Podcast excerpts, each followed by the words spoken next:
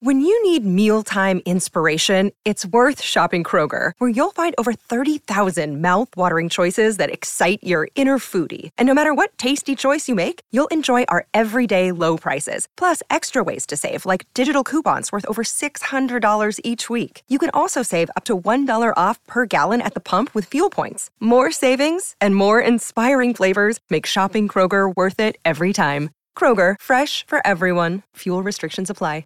Another day is here, and you're ready for it. What to wear? Check. Breakfast, lunch, and dinner? Check. Planning for what's next and how to save for it? That's where Bank of America can help. For your financial to-dos, Bank of America has experts ready to help get you closer to your goals. Get started at one of our local financial centers or 24-7 in our mobile banking app. Find a location near you at bankofamerica.com slash talk to us. What would you like the power to do? Mobile banking requires downloading the app and is only available for select devices. Message and data rates may apply. Bank of America and a member FDIC. What kind of a show are you guys putting on here today? You're not interested in art? No. Now, look, we're going to do this thing. We're going to have a conversation. From Chicago, this is Filmspotting. I'm Josh Larsen. And I'm Adam Kempenaar. This is my ninth sick day this semester. It's getting pretty tough coming up with new illnesses. If I go for 10, I'm probably gonna have to barf up a lung. So I better make this one count. This week on the show, the top five characters who shaped us, with guest Aisha Harris from NPR's Pop Culture Happy Hour.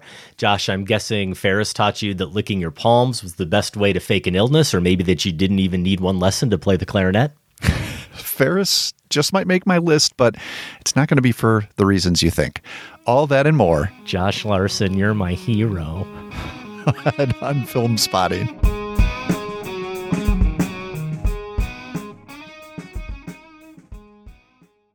Welcome to Filmspotting. Over the course of almost 20 years of doing the show, Josh, we've done top fives devoted to movie characters we wish we could be. We've done things the movies taught us, not to mention the top five movie costumes we'd wear. Yes. This week's top five is about how the movies and specifically movie characters shaped us for better or worse. Do you have some worse in there? Oh, there's a little bit of worse. Yeah. Yeah, I'm going to have to get us started with some worse, I'm afraid. Okay. Later in the show, you'll have a few thoughts on Pixar's new Elemental, plus poll results with your pick for the best performance in a Wes Anderson movie, and we'll talk Harrison Ford's best performance. We made it pretty simple or extremely difficult for you, Indy or Han. That's it, two choices. Josh, we did want to give a quick note and remind folks to please give us a rating or review over on Apple Podcasts. We did get two new five star ratings this week. That is always fun to see. It included this one from Joel Aarons in Australia. I love their top fives, Massacre Theater, drafts, and bonus content. I especially love their marathons, which I always follow along with. The recent one, which was Sight and Sound Blind Spots, I really hope could be a regular annual thing. Thanks for that note, Joel. Obviously, a film spotting family member getting our bonus content. And not a bad thought when we reviewed the Sight and Sound Top 100 list and came up with our blind spots. We settled on six for that marathon that we both hadn't seen. But I think we each had maybe 20 to 25 that we needed to catch up with. We could actually do that marathon again. There are plenty left. It's probably one we should do every year. Now it's time to welcome this week's guest. Very excited to have on Filmspotting a longtime friend of the show, a regular trivia spotting participant. She's the co host of NPR's Pop Culture Happy Hour, Aisha Harris. Hi, Aisha. Hey, I'm so excited to be here. great to have you, Aisha. It is great. Yeah. And you've kindly agreed to play along with our top five this week, directly inspired, directly lifted from your book. I feel like a talk show host, though only the two of you can see this. I'm going to hold up my hard copy of the book, Wannabe Reckonings with the Pop Culture That Shapes Me. It is available now wherever one gets their books. I was thrilled to get the call today from my local bookstore that my pre order had come in. I had to rush down and get it, got some reading in. How does it feel to finally have the book out there? Surreal. Um, Josh, I'm sure you can relate. It's like you you work a really long time on something, uh, something that has taken me the longest of any project I've ever done, and now it's out in the world, and it feels weird, but also good. And the hardest part was writing it, so the fact that that's over is such a relief. yeah, and usually this is the point where we ask where the idea for the book came from, but of course, you've had the experience of being you your entire life, and you've, Yeah. you've reckoned with pop culture probably almost as long as you've been alive. So you've been thinking about this really for a very, very long time. But I'm still curious when did it turn into a book idea, something you knew you were going to do? Um, it was about a little over three years ago. Um, I was approached by my wonderful editor Daniela, um, who, uh, you know, reached out to me and said, "I like your stuff. I would love it if you." Thought about writing a book, and this had not been the first time I'd been approached about doing it. But it's one of those things where if you're not in the right place to do it, uh, why don't do it just because this is you're devoting a lot of time and energy to it and i felt like when she reached out to me i finally did feel as though i had a good kernel of an idea and i knew i wanted to make it a collection of essays um, because that's what I love to do, and that is what I do. Is I, in addition to podcasting, I, I write essays and, and and reviews, and I also knew that I wanted it to be personal, um, and and also serve like a critical purpose. And so it, it was really fun to sort of figure out how much of this is personal versus critical. I there's a lot of research that went into this book, both like my own research of you know various JSTOR was a big help to me, LexisNexis, but also like my parents, um, my sister, and it was really fun to be able to do that. And I hope that people will see a little bit of themselves in it, and also be able to help evaluate their own relationship with uh, pop culture. My guess is that's a trickier balance to pull off than people might at first guess that critical value plus the personal storytelling. And I have to say, Aisha, just having read you for years, listened to you on podcasts, what I'm most impressed by is how you've retained your voice. And maybe that seems obvious because it's a personal story, but you do weave in so much of this pop culture history, your own experience with it, and context. But it sounds like you throughout. The whole thing just, I can just hear you, you know, as I'm reading it. And I want to know if that's something, is that just kind of how you write? I think it is a quality of all your writing, has been. Is that something you worked on with your editor? Is it something you found was easier in early drafts, or was the personal voice? more a feature that you had to go back and say, okay, this chapter needs a little more of me. How did how did you Yeah. what was the process of achieving that balance? Because I think you really nailed it. Thank you. Yeah, it was definitely. Uh, it- there were definitely moments where my editor would be like, "Can you make this a little more fun, funnier?" um, but overall, like I, I feel as though I, I do. w- The way I write is often the way I just my mind works and the way I would say those things out loud in conversation. I like to have as conversational a tone as possible when I can. But yeah, there are there are other times in the book, and there's at least there's one essay that's like not really about me. It's a, it's about my generation more broadly. I initially had some pieces about my personal life weaved in, but then like it was getting a little long and I had to sort of wrap it up and I couldn't figure out a way to really incorporate myself into it. And and, I, and this was one I also like interviewed other people about because they had interesting stories. Um, it's an entire chapter that's about the uh, intergenerational trauma narratives that have become sort of a trend in film and TV as of late, including, you know, Everything Everywhere at All at Once, Encanto, um, Russian Doll. So, yeah, I wanted to interview people who might have had like m- clo- experiences that were a little bit closer to those characters. Um, because I, look, we all have our parental issues uh, with our parents, uh, but they weren't, they aren't quite on the level of like, everything everywhere all at once like my, my my parents have been pretty pretty accepting of everything that i've done but it was it was interesting to try and find that balance and i think i think i i did um it- yeah You mentioned conducting some interviews. You also mentioned talking to your parents or talking to other family members. Did you actually conduct formal interviews with them for the book, or was it more like I'm going to hit them with an email or a text or or call them with a question? And I'd like to know, in terms of settling on these nine essays and the nine essay topics, how did you really focus in on which pieces of pop culture that you were going to consider? Yeah, I mean, for my family and friends, it was very informal. It was usually like a fact check here or there of like, oh, what do you, is this how you remember this? Or, you know, that sort of thing. So there were no like formal interviews on that end. But in terms of trying to nail down sort of the shape of the book, you know, I, I wanted to sort of choose, I, I kind of wanted to go in order, well, not really in order, but like I wanted to hit sort of the main points of my life as well as like main points that I've noticed shifts in culture in popular culture. And so you know i start off in the in the first chapter with an entire sort of exploration of my name. Um, and i bring in you know stevie wonder and high fidelity and all these other various pop culture strands. And I wanted to sort of lay that foundation of like, this is kind of my way of thinking. I'm going to take you down many rabbit holes. You might think you know where you're going, but that's, that's, it's going to go in a completely different direction. Um, and, you know, I, I also wanted to touch on things as it relates to gender um, and sexuality and franchises and how just like overbearing this entire like franchiseification of everything is.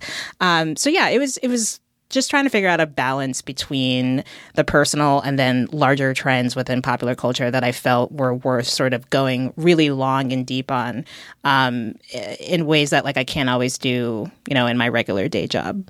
I was definitely thinking about High Fidelity, the book first, which had a huge influence on this show. That's where I initially got the concept to steal for top five lists. But as I'm thinking about the book and I'm thinking about our top five, that that Rob Gordon line, what came first, the music or the misery? Did I listen to pop music because I was miserable or was I miserable because I listened to pop music? That's that's really the the central thought I had. Was I drawn to these movies because of who I am or or maybe who I was or am I who I am because of these movies? And I don't know that I I can ever get an exact or a precise answer to that question, but it was really fun to think about. And of course, your book is reckonings with the pop culture that shapes me. I like that it's present tense or this idea that we're we're always evolving. You're still being shaped, and and yeah. we certainly feel the same way. But I, I have a sense that all of us are going to really look into our past for this top five as yeah. we think about our childhood and adolescence and the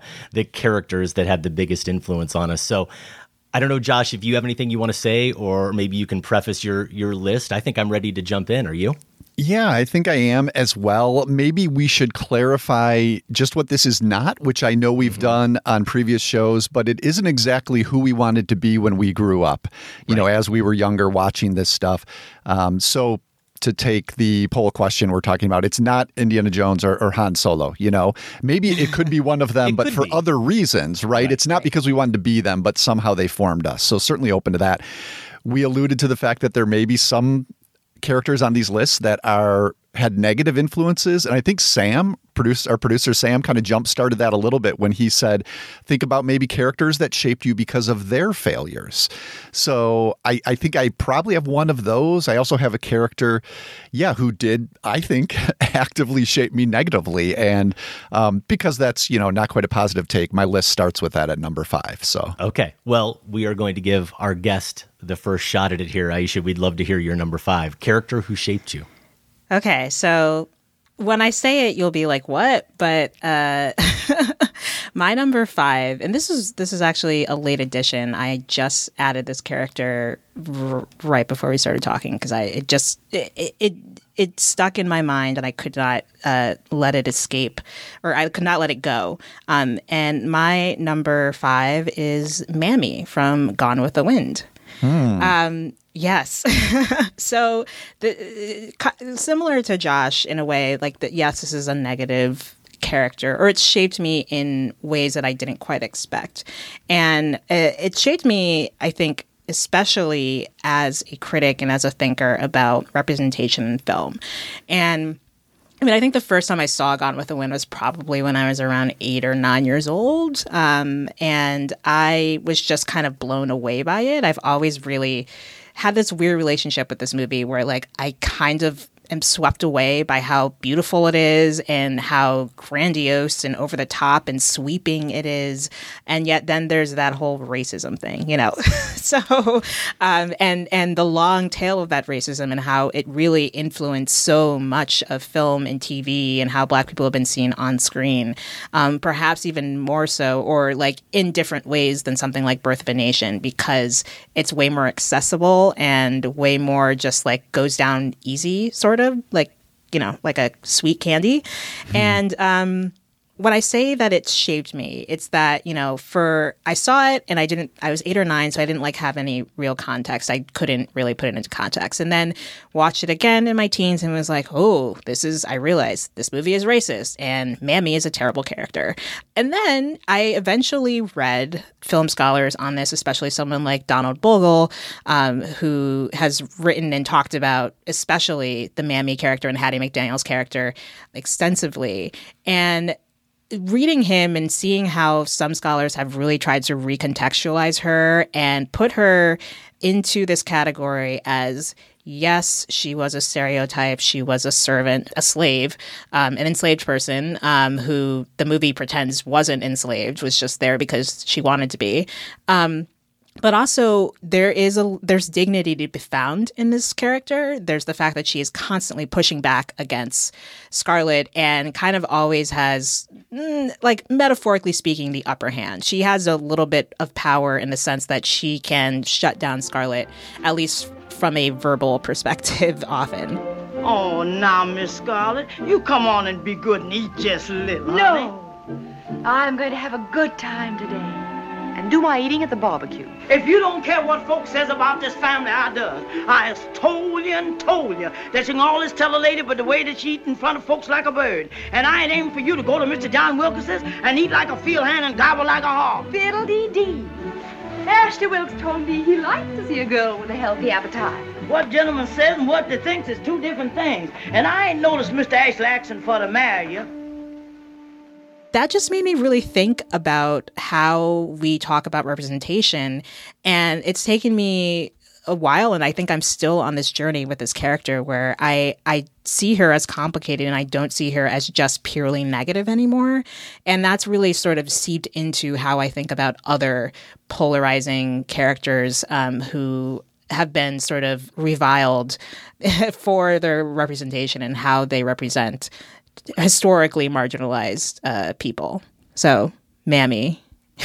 I love that this gets us started in a way that allows us to see these characters or experiences with them in flux. You know, back to what Adam was saying about the title of your book, that these are characters who shape us. And you also have just suggested another list. It could be movies that informed us as critics, not just as people. Um, and this representation question, I do think, is a crucial one. It sounds like your experience has emboldened you to explore the nuance of such characters, maybe rather than feel like we need to immediately plant a flag in one camp or another. Is that fair? Yeah, I think that's absolutely fair. Um, I really just think it, I want to, it, it's helped me challenge um, and move away from this idea that there is just negative or positive imagery, um, that it's it's complicated. and who goes to character jail and who doesn't go to character jail? Yeah, yeah. I, I don't, I don't, I don't even know if I believe in character jail. Um, so yeah.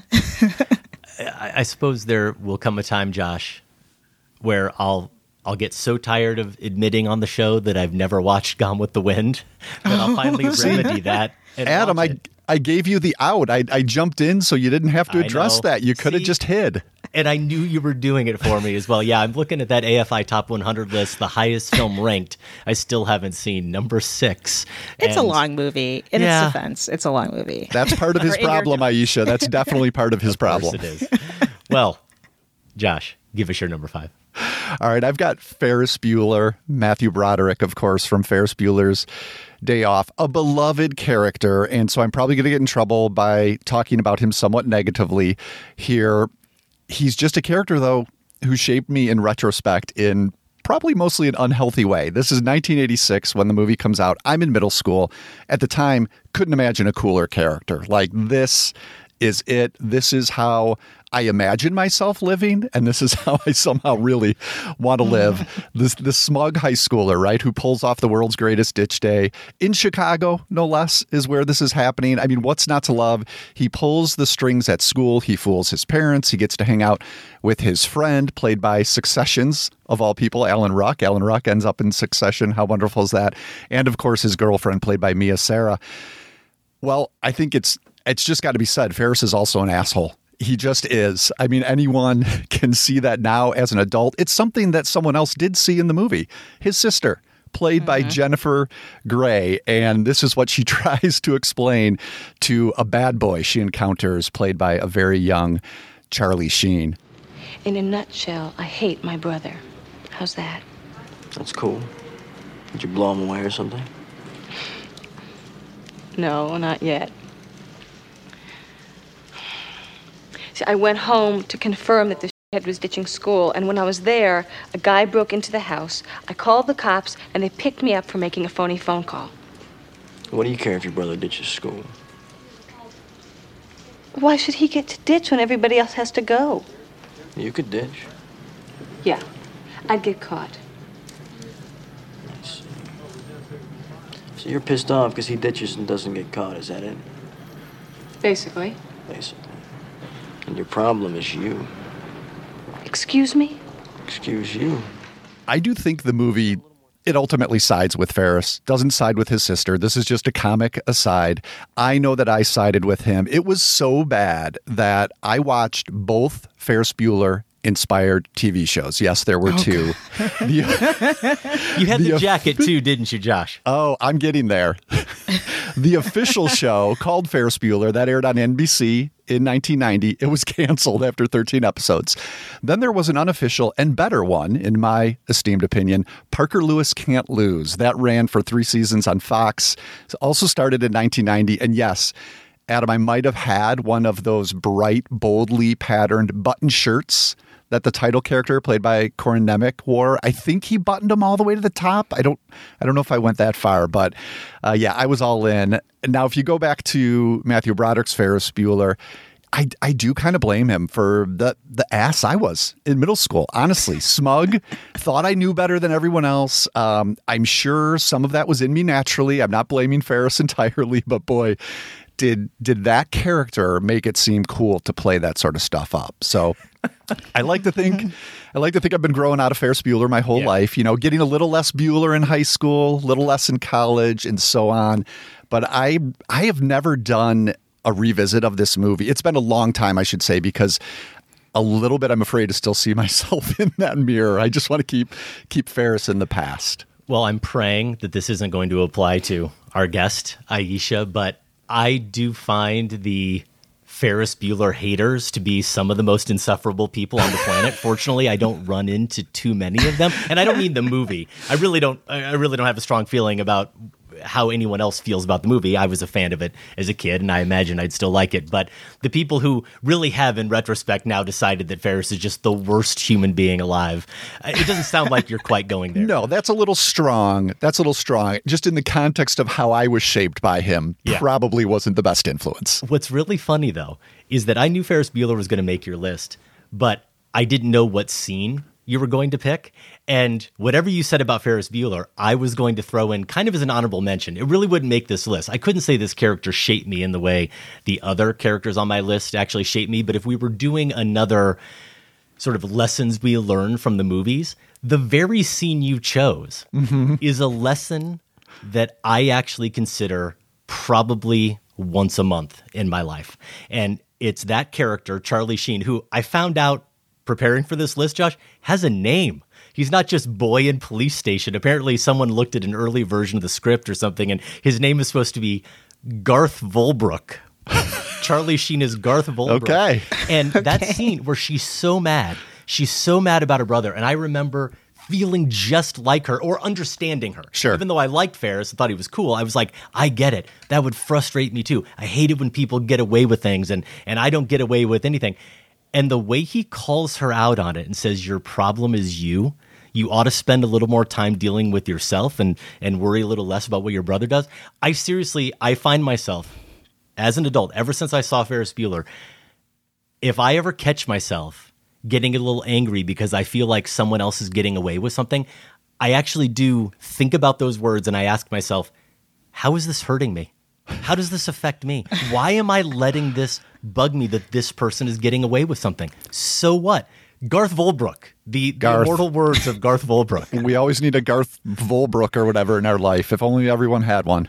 Sage advice. Sage Yes. advice. Okay. So my top five here. Some common themes are definitely going to emerge as I go through these picks, which which makes sense, right? If they really shape me in a significant way, you should see the DNA of who I am now or who I perceive myself to be now in these characters. So who am I? Well, I'm romantic about art and I love thinking about it and I love trying to unlock it. I love trying to make sense of it. I was an English major, so so poetry and short stories and novels, those, those all appeal to me. I want to consider those. I, I examine and engage in conversation uh, about film with Josh here every week. I'm still sort of a musician. If doing one gig a year with the guys that I've been playing with since we were 12 counts as being a musician, I'm gonna I'm gonna count it That counts. music is the only one I actually do. Again, asterisk. That's a key as well, I think, as I look back at these characters. I'm a I'm a critic. I'm not a filmmaker. I wrote essays about prose and poetry. I've never been a fiction writer or a poet myself. And that's not entirely true. I, I dabbled. I dabbled in college and it was as terrible as you might imagine. All of these dynamics are going to factor into my picks, but I do want to say that it was organic. I didn't I didn't set out with any of this in mind or trying to come up with any of these themes. I just truly did think about the characters who I thought had the biggest impact on me in my youth and my adolescence and and then when I looked at the list I was like, okay, everything is is kind of clicking into place here. This all makes sense. Well, they're not all going to be masterpieces, okay? my number 5, I'm going to mention two characters here that I can't separate, and I'll explain why in a second, that I'm sure neither of you have ever heard of. I'm going to go back to 1983, 84.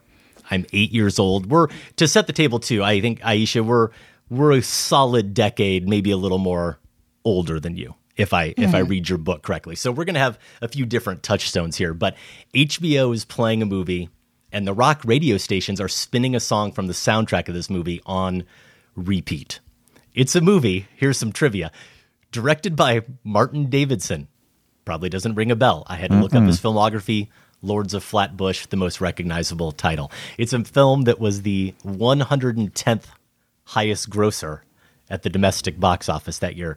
Not a hit. And looking at Rotten Tomatoes, I do want to say only 16 reviews of it, but only only 38% of them are positive. The characters are Frank Ridgway and Eddie Wilson from Eddie and the Cruisers.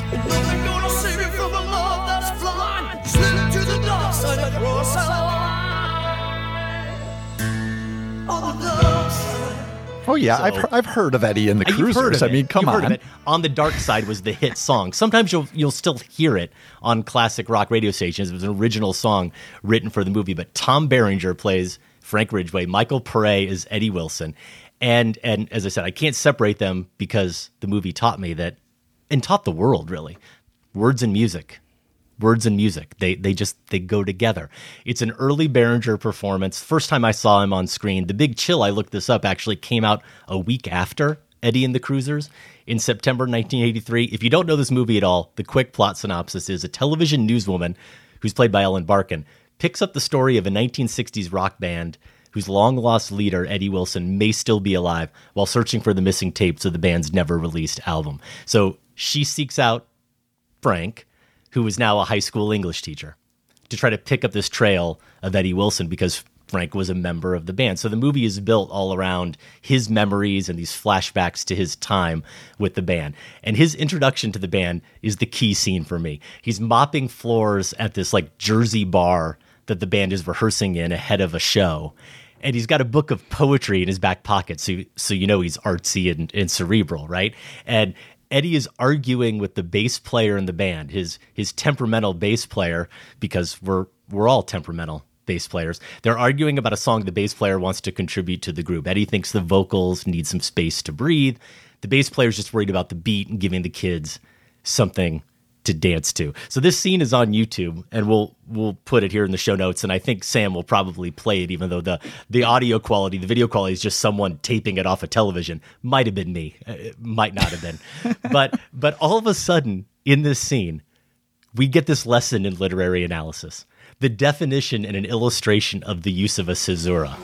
Caesura, that's a timely pause, a kind of a strategic silence. That's exactly right. If you want, I'll give you an example. One evening I took Beauty in my arms, and I thought her bitter, and I insulted her. Sounds like right? Okay, wait a minute, wait a minute. I'll, now I'll do it with the caesura. One evening I took Beauty in my arms, and I thought her bitter. And I insulted her. Now that's good class. Does that have class, Sally, right? He's referencing, he uses his, his example an Arthur Rimbaud poem. And Rimbaud ends up factoring into the rest of the movie because Eddie doesn't want to keep producing rock music the kids can dance to. He has greater artistic ambitions. He basically wants to make music that that qualifies as as poetry. And I've just never forgotten this scene, the romanticism of poetry and music, the the striving for greatness and the self-destructive nature of that striving. These are ideas I've just always been drawn to. And of course, I'm also teaching now and have long wanted to teach. And this whole scene is didactic. It's it's totally ponderous and absurd too, but 8-year-old me was was obsessed and inspired by it. So, you know, again, chicken or egg, was it somehow in me already and movies like Eddie drew it out or are movies like Eddie and the Cruisers and others on my list the reason why it's in me? I don't know, but yeah, I'm all about the caesura or as Eddie Wilson calls it in the scene, a cesarean. This sounds like your "Oh Captain, My Captain." Is that? oh, is that we'll get there. Oh, we'll get there.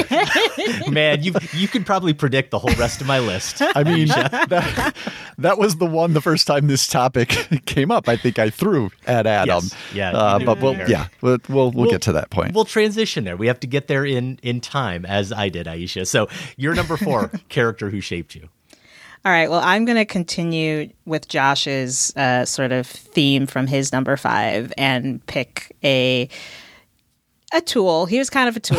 uh, my number four is Harry Burns from When Harry Met Sally. Ooh. Uh, yeah. So this is look hands down one of my absolute favorite movies of all time. I watch it once a year at Christmas uh, because it just feels like a holiday movie to me, even though only like maybe 20 minutes of a 90 minute movie takes place during Christmas, during the holidays. Let's not start a war like Die Hard over when Harry met Sally. Okay, yeah, yeah, let's not, let's not. But um, yeah, Harry was someone who, when I first encountered it, thought I was um, and wanted to emulate in terms of his like his being a he considering himself dark and uh, edgy and look it's billy crystal in the 80s he's, he's not Yeah. actually but you know that entire car ride that harry and sally have the first time they meet when they're driving across the country from uh, from school from i think university of chicago to new york um, where he's just like you know being kind of uh, annoying and spitting like eating the fruit and then spitting out the pit and then didn't realize the, the window is down or talking about jumping to the end of a book so that you like know the ending because that's that's the dark side or whatever Amanda mentioned you had a dark side. That's what drew to me. Your dark side. Sure. Why don't you have a dark side? No, you're probably one of those cheerful people who dots their eyes with little hearts. I have just as much of a dark side as the next person. Oh, really? When I buy a new book, I always read the last page first. That way, in case I die before I finish, I know how it ends. That, my friend, is a dark side. That doesn't mean you're deep or anything. I mean, yes, basically, I'm a happy person. So am I. And I don't see that there's anything wrong with that. there was just something about him that drew me to him um, because and i read about this a little bit in my book which is that like i wanted to sort of posture and um, get close to this idea of masculinity that I thought was going to give me more power than you know what just being a, a woman could do. Um, and so I saw myself in a lot of male characters, or wanting to see myself as male characters who were kind of um, closed off, uh, emotionally unavailable, um, had very high confidence in themselves, perhaps too much confidence in themselves. And I feel like Harry, to some extent, uh, exudes that, even though later on in the film he clearly like has a breakdown and uh, when he's divorced. And I just also really loved that scene where he and Sal- he's telling Sally that she's high maintenance and breaking that down. Totally problematic. And as Josh said, like I, I realized this had maybe not the best effect on me because I was aspiring to be like this character who wasn't really that nice a lot of the time. Um, but he had a profound uh, effect on me. And I s- still love this movie, even though I think he is kind of a tool. Um, and uh, Sally is way more likable, and high maintenance is very much a derogatory term. I think uh, that's always, almost always directed at women in a way that's unfair. But nevertheless, I still, still love it. But he shaped me in in not great ways. so what was your trajectory with is this something you recognize right away with him like as you were drawn to him you're like yeah but or was this kind of after repeat repeat viewings you started to yeah it's definitely repeat viewings and getting older and reading more feminist literature Okay. and, and and and like I lump him in with also you know the Sam Malones of the world and you know Oh, interesting. like, that kind of like not that he was like a ladies man but in just the sense of being um kind of emotionally unavailable to some extent Mm. um, I think that that was sort of what drew me to him because I thought that that was the way for me to sort of maintain the upper hand in relationships um, and not be the one who likes someone too much. Uh, and then I realized that's just being that's just being mean. That's just being an asshole. Um, so yeah, that, that that comes up and Harry comes up in a great chapter in your book, I'm a Cool Girl. And I think we'll probably hear more about that as we get through some of your picks. So, Josh, let's go ahead and get to you with your number four. All right, my number four is a lot of noise about the movie when it came out, but a small movie and probably forgotten at this point. The character is Sonny Dewey, also known as the Apostle EF, played by Robert Duvall in The Apostle. Now, the great Robert Duvall has actually directed five films, and he began way back in 74 with We're Not the Jet Set, and then had one as recently as 2015's Wild Horses, which I missed. My number four character, though, is coming from his 1997 film, which he also wrote, and yeah, he did star in. He plays this Pentecostal preacher, Sonny Dewey, who discovers that his wife is having an affair. He kills her lover in a fit of rage and then flees Texas for Louisiana. That's where he starts this new church and he starts this radio ministry as the Apostle EF. Today, the Apostle EF and his glorious choir are going to sing a song for us, Apostle. I'm gonna fly away someday. I got me my own little airplane. Someday I'm going down that runway. I'm gonna take off. I'm not going to Jackson, Mississippi. I'm not going to Chicago, Illinois. I'm not going to Paris, France. I'm going down that runway. I'm going yonder to heaven. I'm gonna get up there and say, get out of the way, moon. Get out of the way, stars. I'm on my way to heaven.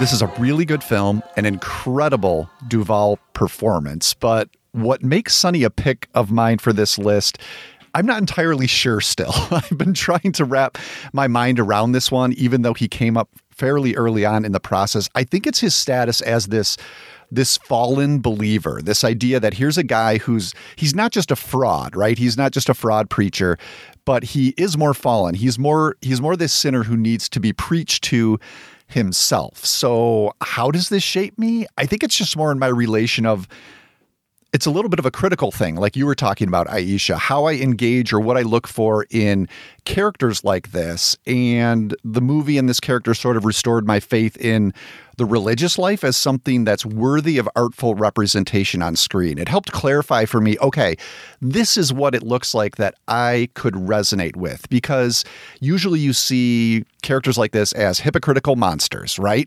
Um, who have the shiny face but are evil on the other side. Or if you go to the other end of the spectrum, you'll see movies where these sorts of characters are pristine angels who can't possibly do anything wrong. And here was a guy who was just incredibly real, incredibly complicated. And yeah, I think so, maybe more as someone who's sometimes deals with more faith based material and not always really being able to connect or engage with what I'm seeing on screen. This was like, okay, this is what it could look like this is what I appreciate. And it gave me that sort of um, lens to look through. Now, for the record, Duvall's two other films as a director 1983's Angelo, My Love, and 2002's Assassination Tango. Assassination Tango, that's the only other one that I've seen. And it's interesting, but really, The Apostle is the one people should be sure to check out. So, I was going to say after my last pick and all that poetry talk and teaching talk, this wouldn't be a surprise. But Aisha, you beat me to it. I'm I'm going from I'm going from words and music to words and ideas, as Mr. John Keating puts it. I'm jumping ahead from you know 83, 84 to 89. I'm about to become a freshman in high school. That's when I'm introduced to this this Robin Williams character who is bombastic and iconoclastic from the moment he appears on screen, that first meeting with the students in his class. And if you think about how blown away I was by a little scene that talks about the use of a caesura in a poem, how do you think I responded to the grandiosity of John Keating telling these young men who were not that much older than me at the time, this is a battle, a war, and the casualties could be your hearts and souls. I was I was in. I was wrapped. I was listening to everything this guy had to say. We don't read and write poetry because it's cute. We read and write poetry because we are members of the human race, and the human race is filled with passion. Medicine, law, business, engineering, these are noble pursuits and necessary to sustain life. But poetry, beauty, romance, love, these are what we stay alive for. At this point, I was still a few years away from knowing definitively that that this would be my passion, that I would want to study English and that I'd want to do work someday, whatever that work was that that did focus on words and ideas and that kind of grandiosity, placing that much importance on them. But Dead Poet Society is definitely the reason why going into my senior year, I knew I was going to take this advanced literature course where we discussed the words and ideas of Auden and Orwell and Plath and Gwendolyn Brooks and Shakespeare, of course. And that's where we watched Branagh's Henry V. And we also watched Apocalypse Now, of course, because of the the Conrad source material. My my future was pretty well set after after that class and Dead Poets Society was really the impetus for wanting to take it. Now, Adam, what's what's going to be your strategy now that you are teaching? Are you for the jumping on the desk? When's that going to happen? Or is it going to be like three years in, or do, do you do that? Do you lead with that I've, and kind of how make? How do you know your... it hasn't already happened? Oh, that's a good say, question. Josh, how dare you? I've had two semesters already, both classes, last class, full on standing. Two jumps. Oh, oh, captain, my captain. good, good. I would expect no less. well, Aisha, we are ready for your number three. Okay. So my number three is Esther Blodgett from A Star Is Born. Um, so this one is a little bit more. I have like a specific moment I can pinpoint as to why it had such an impact on me. So going back to I was around 12 or 13 and I was slowly becoming an old movie nerd. I was taping things off of Turner Classic Movies uh, on VHS back when that was a thing that people taped things off of. And I was uh, just trying to, I was devouring everything I could, and especially musicals. I loved musicals so much. And I remember going to the library and um, taking out this like collection like i think it was like a broadway uh, or like a broadway mu- movie musicals compilation cd and i heard for the first time the man that got away. The night is bitter the stars have lost their glitter the winds grow colder suddenly you're older and all because of the man that got away. I had been familiar with Judy Garland, of course. Um, obviously I'd seen The Wizard of Oz. Uh, I think that was actually probably the only movie I'd seen at that point. And I heard A Star is Born or, or The Man That Got Away before I even had seen A Star is Born. And it just stopped me in my tracks.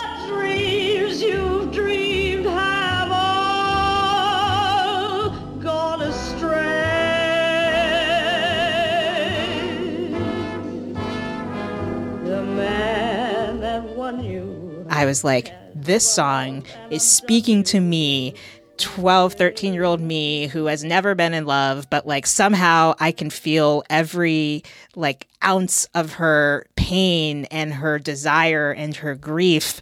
Um, and i also was an aspiring musical theater person. I you know was doing musical theater in middle school and high school and, and i went to school for theater. So I she became sort of like the blueprint of this is who I want to sound like, this is who I want to channel when I'm performing, and she and I have a similar voice range, like a, a lower sort of contralto alto voice range, and so I, I was like, yes, I love this. And once I finally saw the film, I mean, it's a great performance. It's a fantastic performance. She should have won the Oscar. I will stand by that uh, till until you know the day I die. And there's just something about that performance, and especially that scene in the makeup chair or like she's behind the scenes on the set of a movie and she's got like this sort of uh, clown makeup on her face and she's crying to her friend about how her love norman maine played by james mason he's been racked with addiction and she just like doesn't know what to do and she's like spilling her guts about how much she how difficult it is to be in love with someone who is struggling with addiction um, and it's just kind of the reason it shaped me is because it kicked off my lifelong love for Judy Garland. It led me down this rabbit hole of just seeking out everything she's done, both musically, uh, obviously Carnegie Hall, um, and also all of her movies. And I just, it, she was like, I have been obsessed or very interested in many, many movie performers and actors, but I think Judy Garland probably goes the deepest for me. And so I think that's why Esther Blodgett in so many ways has been a character who has shaped me just from a pure sense of movie fandom and fandom of a specific character and also a specific performer.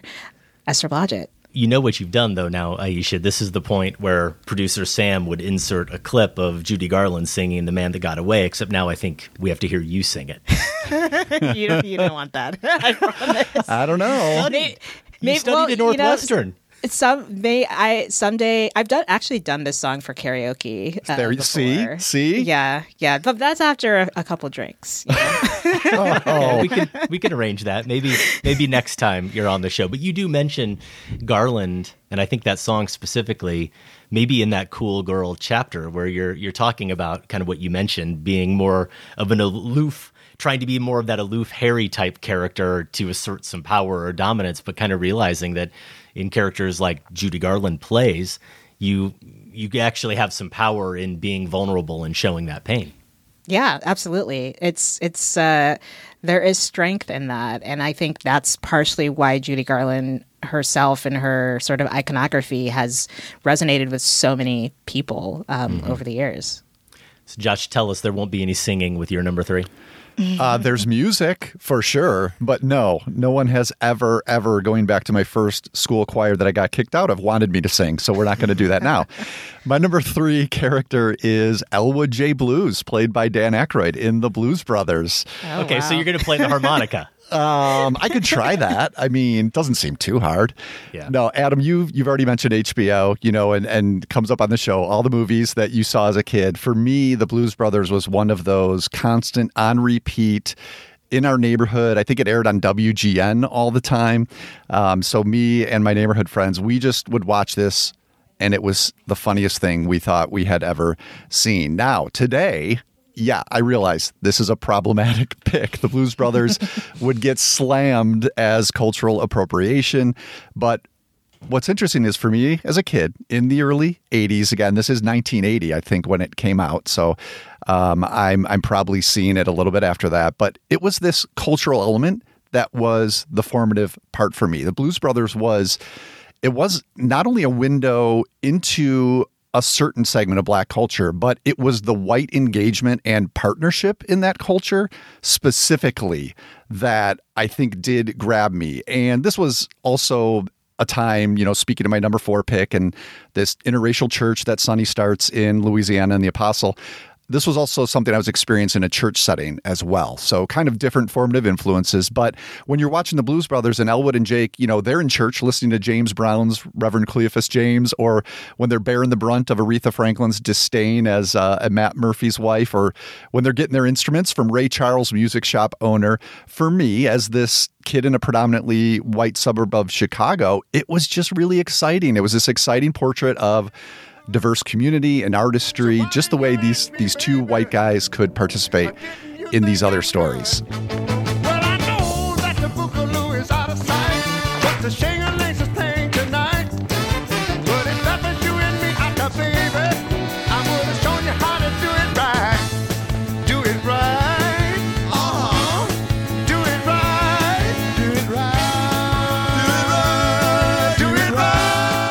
Now, as an adult, how does the Blues Brothers strike me? Yeah.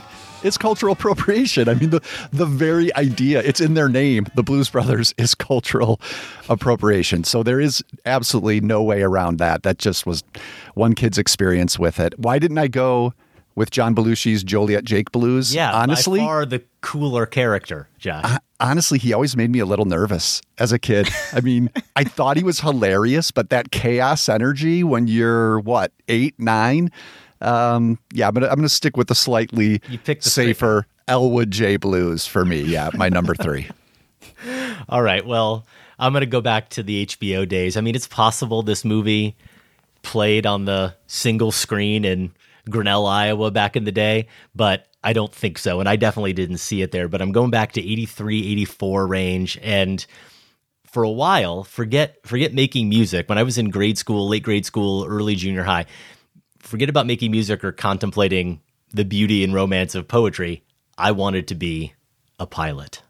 I wanted to fly. When Maverick came out and I saw Top Gun, I wanted to be Maverick, but that's because the hook was first put into me by Philip Kaufman's adaptation of Tom Wolfe's The Right Stuff, which I just got a chance to see. A life changing opportunity, it felt like to me, to just see that about a month ago here in Chicago at the Music Box as part of the Chicago Critics Film Festival. And thinking about it in terms of this list, I mean, the movie approaches, I'd say, what these men do as pilots as if it's poetry. Flying is their art and it's not business or law or medicine or these other practical pursuits that that drive them there is some engineering involved, of course, but that that's not why they fly. That has nothing to do with it. They are chasing something beautiful and they're chasing something that's greater than themselves. The first lines of the movie, it's a narrator intoning there was a demon that lived in the air. They said whoever challenged him would die. Their controls would freeze up. Their planes would buffet wildly and they would disintegrate. The demon lived at Mach 1 on the meter, 750 miles an hour, where the air could no longer move out of the way. He lived behind a barrier through which they said no man could ever pass. They called it the sound barrier. I mean, come on, John Keating would have a field day with that. That is poetry. The, right? And the and the metaphor of this demon in the sky and a barrier that no man can pass through. That all said, Why the Right Stuff is really on my list, and this is where it's going to cross over into your most recent picks, Aisha, a little bit and it's a reason why I've picked a trio of characters from this movie is because I think that within this trio of men, my understanding and, and probably a misguided understanding of masculinity was formed. The men are Gordo Cooper, who's played by Dennis Quaid, Chuck Yeager, played by Sam Shepard, and Gus Grissom, who's played by Fred Ward. Cooper is the hot dog as Grissom calls him. He's convinced he's the best pilot anyone ever saw. He's the man. I mean, if, if Ferris Bueller was the guy you at age eight or whatever, Josh, were like, I want to be him, I wanted to be. I had to be Gordon Cooper. Just pure charisma and charm and talent. It didn't hurt that he was Dennis Quaid, so he was by far the best looking guy of the bunch, too. Like, I, I could recognize that at that age. Of course, as you get older and you reflect on the movie more, you maybe even do get a chance to see it again. You realize that that Yeager is the man you really wish you were, and Gus Grissom's the guy you really are at best. And I, I, I want to be clear because being Gus Grissom would still be pretty damn great. and I, I just Googled this today and came across an NPR article from, I think, 2021. There was a piece about how some new findings suggest that his story about what went wrong, I won't get all into it. People, people who've seen the right stuff know what I'm referring to. There was a, a, a, a malfunction.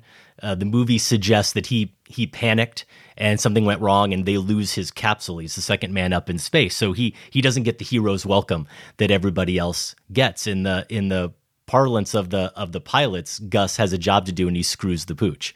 And, and, again, there's some new findings that suggest maybe he was telling the truth, that maybe there really was a malfunction. But again, in the context of the movie, he doesn't exhibit the same metal.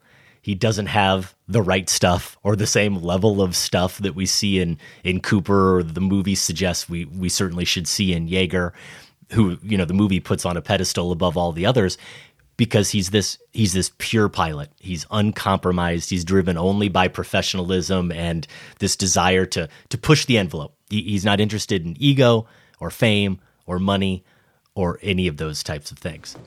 So, do you think you want to have a go at it? I might. But uh, since, as you say, this sound barrier doesn't really exist, uh, how much? How much you got? No, I'm just joking. The Air Force is paying me already. Ain't that right, sir? Well, sure, Yeager, but. So when do we go? Well, how about tomorrow morning? I'll be there. See you there. And there's a scene later in the movie where Yeager's watching a news report about Grissom's mission. He's with some other Air Force men at the base talking about it. And Yeager's response is another one I think about I think about a lot because a guy who I think is actually a civilian who's always he has some job on the base and he's always around them. He kind of insults Gus a little bit, and I think it's Yeager who says, "Well, sometimes he's you get a pooch that can't be screwed because he said he screwed the pooch. And and the guy says oh yeah you know the president he's got the bay of pigs going on. He's not going to do anything to tarnish these astronauts image. Basically no matter what goes wrong they're going to say that these astronauts are perfect. And and he he throws in you'd think the public would know they're just doing what monkeys have done. So again watching the scene you kind of feel like they're all kind of dogging gus a little bit he isn't the the Yeager type paradigm of a man or a pilot. It would seem his his actions suggest. And then Yeager shoots back. You think a monkey knows he's sitting on a rocket that might explode? These astronauts know that. I'll tell you something. It takes a special man to volunteer for a suicide mission, especially when it's on TV. Old Gus, he did it all right. So Yeager is critical, but then when this this civilian equates what he and the other Mercury 7 astronauts are doing to, to monkeys, the monkeys that have gone up before him, Yeager calls him out on it. And, and he's a guy who didn't want to be an astronaut and he could easily sit there and gloat, but he doesn't denigrate what Gus did and the risks he took. He just kind of gently but firmly puts that guy in his place and he shows Gus the proper respect. And I think that that even at a young age, I, I detected that that humility and his kind of clear-eyed perspective. And maybe that's actually the greatest trait Yeager exhibits that that clear-eyed perspective and humility is the thing I'd actually probably like to emulate most now in my life and probably fail at doing. Now I've given up on the dream of of having the right stuff and and flying, guys. Sorry. it's, it's over for you, huh? It is. So, Adam, just for the record, you know, I think you've named six characters so far, and we still have two picks to go. So I, I was going to say. Okay. I know. I know. If it, just want to make sure you still have some left if it if it makes if it makes you feel any better, Jennifer Grey and Ferris Bueller's Day Off, who doesn't want anyone to have any fun, I, I have I have one pick per choice left. That makes me feel a lot better. All right, how about can uh, can non-human characters shape us? I certainly hope so because I've got one coming up on my list. Our final picks are next. Stay with us. Meet the residents of Element City. Air usually has their head in the clouds. Oh, my new jacket! Earth can be a little seedy. Nothing weird going on here. Uh, just a little pruning. That's from the trailer for Pixar's Elemental, which opens in wide release this weekend. It's the studio's 27th feature, and it takes place in a city where the residents fall into four tidy categories earth, air, water, and fire. But water and fire don't mix, or do they? I don't mean to sound glib when I ask this, Josh, because the folks at Pixar are a talented bunch, but tell me, you've seen Elemental. if you learned that an AI bot came up with the scenario and the plot of this movie, would it surprise you? Which is, I suppose, my way of asking, did anything surprise you about this seemingly generic concept? Wow. Wow, that is that is harsh. I mean, the story is not the strength here. I, I will admit that. Um, it feels more to me like it starts out feeling like a children's picture book sort of obvious metaphor experience, which is not a bad thing.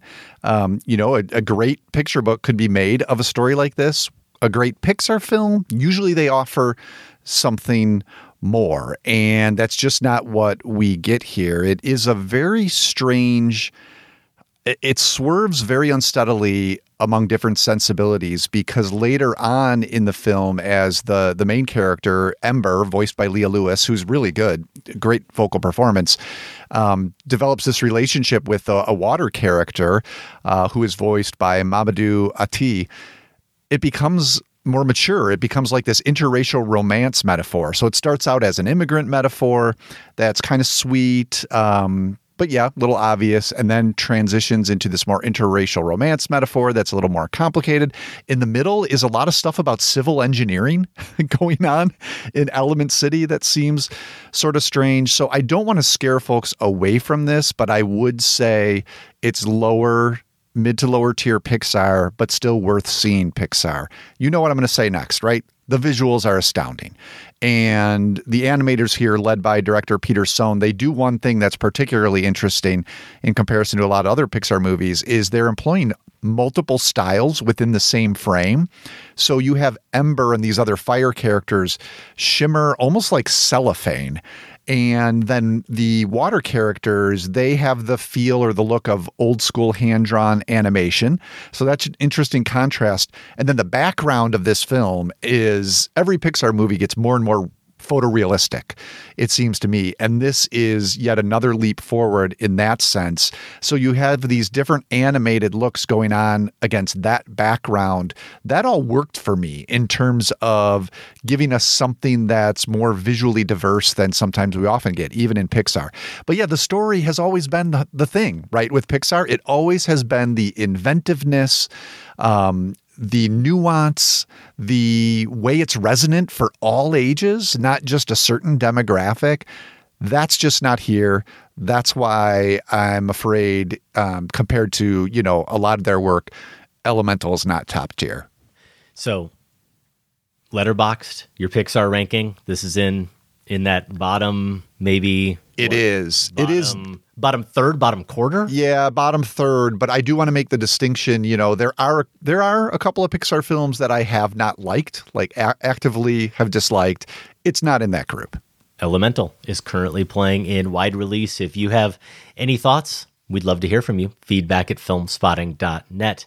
Now, the fact that the new Wes Anderson movie takes place at a junior stargazer slash space cadet convention also makes it sound like it might have been concocted in an AI lab, but we've seen it and we know that there is nothing generic about Asteroid City, the latest one from Anderson. We'll talk about it next week on the show. I'm hoping you can help me unpack Asteroid City, Josh. Our friends, a little tease here, and we're going to talk about them in a moment. Our friends from the Next Picture Show, they're pairing Asteroid City with Synecdoche, New York. Oh, in an interesting. upcoming set of shows. And having seen it, I know exactly why. Yeah, yeah, that makes sense. I, I think there are a couple of angles you could take on this one. I would, I would love. I'm of two minds. I would love to dive into it right now. I'm, I'm chomping at the bit to talk about this, but I also know it is one of those, like most of Anderson's films, needs to settle a little bit, Yeah. needs to sink in, and you need to realize, oh, that throwaway line that I chuckled at, that's actually the key to the whole thing. It might be. so that And might be the case here. Yes, there Yeah, are a few. of You're right. Exactly. Also, next week, we'll discuss Celine Song's Past Lives, which is currently playing in limited release and expanding to more cities next week and in the weeks that follow. This is the rare case, Josh, where we're set to talk about two films that seem like sure things to make our year end best list. But of course, what what should happen in terms of expectations and what actually does end up happening aren't always the same, are they? It is another good one. Fair to say at this point, yeah, you'll be getting two raves on next week's show. Oh, okay. Well, you've seen past lives, and as we're taping this, I have not. So who knows? I I could be the Grinch. I could be the curmudgeon that says no, everybody is wrong, and I'm I'm the only detractor on Rotten Tomatoes. Do you want to put any money on that? I mean, I'm going to go out and borrow some more money and then put that down as well. That that's not going to happen. That's that's how sure you are. Well, as I look at it, 98% on Rotten Tomatoes. Oh, I wouldn't be I wouldn't be the only detractor. I mentioned the next picture show. Their current pairing, they've got part 2 of their film criticism double feature. I like that too. Criticism on film. It makes sense when you know that the movies they're talking about are Nicole Holofcener's 2001 movie Lovely and Amazing and her new one You Hurt My Feelings starring Julia Louis Dreyfus. That's a movie we've both seen and recommend and we recommend looking at cinema's present via its past. That's what the next picture show is all about with Tasha, with Keith, Scott, and Genevieve Koski. New episodes post every Tuesday wherever you get your podcasts. Josh, at this point in the show, we sometimes pay tribute to and talk about the careers of people in film who have passed. And sometimes we have deep appreciation for their work and sometimes we we maybe don't know enough but feel like they're people that we do want to recognize. And as we're recording this Treat Williams the actor Treat Williams passed away. We saw that come up on social media.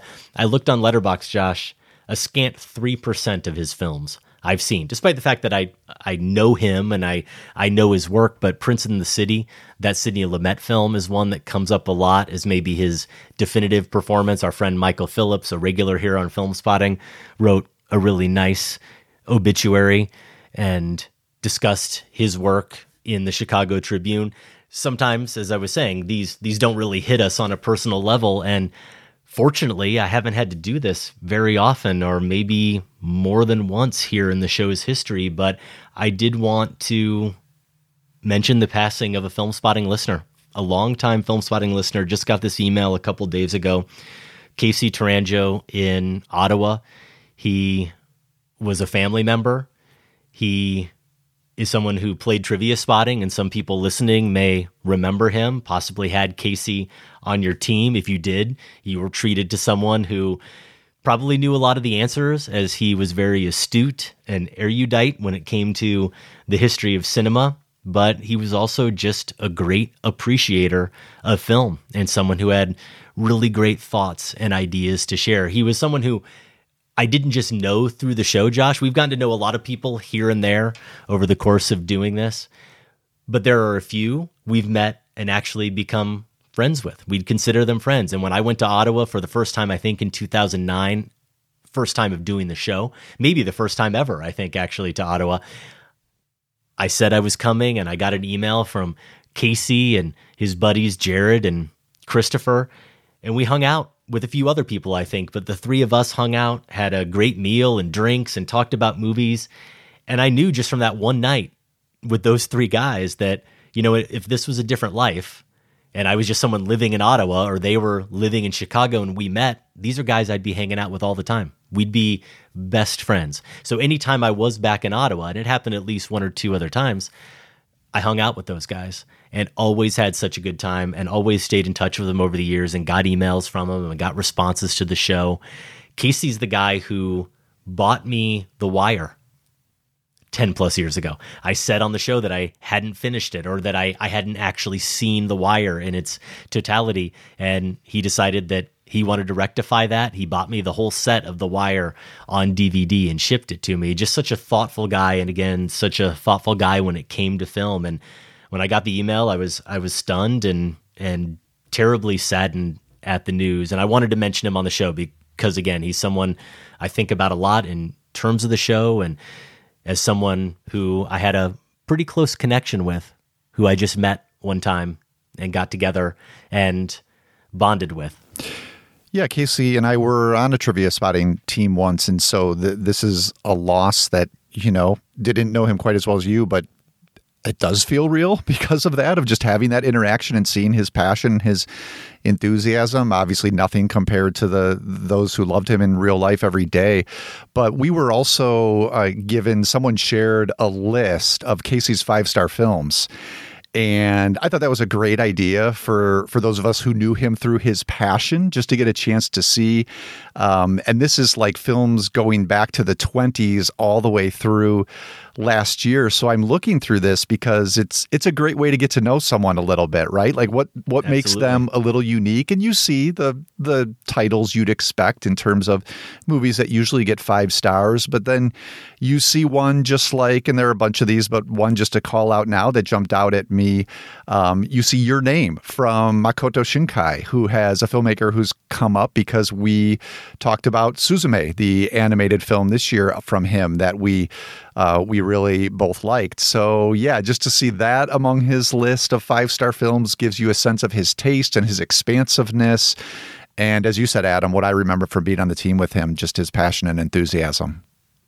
They did put together his friends put together that list of those five star movies and what you saw was an early version. They actually culled even more from letterboxd. I think they're up to 160 or maybe 170 five star movies that casey had. We're going to link to that pdf over at filmspotting.net if you want to get to know casey a little bit if you didn't know him and you want to see those movies and maybe have a great list to start filling in some blind spots for yourself. We'll also link to the Letterboxd version of that list. But again, just thinking about Christopher and Jared and all of his friends and his family who he leaves behind. Me and the boys talked it over. We think you're a real straight fellow. Well, I've never been accused of that before, but I appreciate the sentiment. You're one of us now. What a lovely thing to say. Thank you, dear Pinky. Thank you, Gunter. Thank you, Wolf. Anything else? Ralph Fiennes with some fellow inmates in Wes Anderson's The Grand Budapest Hotel. We do have a little bit more Wes Anderson talk as we get to our poll results. A couple of weeks back, we asked you, what is your favorite performance in a Wes Anderson film? We only gave you four options. We were kind of thinking of this as who do you put on the Mount Rushmore when it comes to actors, actresses in Wes Anderson movies? And the ones we came up with were definitely Fiennes in Grand Budapest, definitely Gene Hackman as Royal Tenenbaum in the Royal Tenenbaums. Pretty sure Jason Schwartzman and Rushmore had to be on the list. Weren't quite sure, as we discussed last week on the show, whether or not Bill Murray should be there. And if he was, what's it for? We went with Life Aquatic with Steve Zissou. We did throw in that fifth option, which is if you didn't like our choices, you could write in a candidate of your preference. How did it come out, Josh? Most people liked our choices, I think. Other received just 4% of the vote. And looks like the life aquatic appreciation needs to grow even more, Adam. We're going to get there someday, but for now, Bill Murray only got 12% of the vote. Jason Schwartzman in Rushmore received 18% of the vote. And yeah, it did come down to Fiennes and Hackman here. Gene Hackman, 29% of the vote, which means Ralph Fiennes took it with 38%. Yeah, I mentioned when I gave my pick last week that my head says Ralph Fiennes is the right choice, but my heart says it's Gene Hackman, and that that dichotomy is maybe going to come back into play, Josh, with our next poll question we'll get to in a moment. But first, we do have a little bit of feedback from our listeners. Aaron G says it's Hackman for me because of the timeless line from Henry Sherman.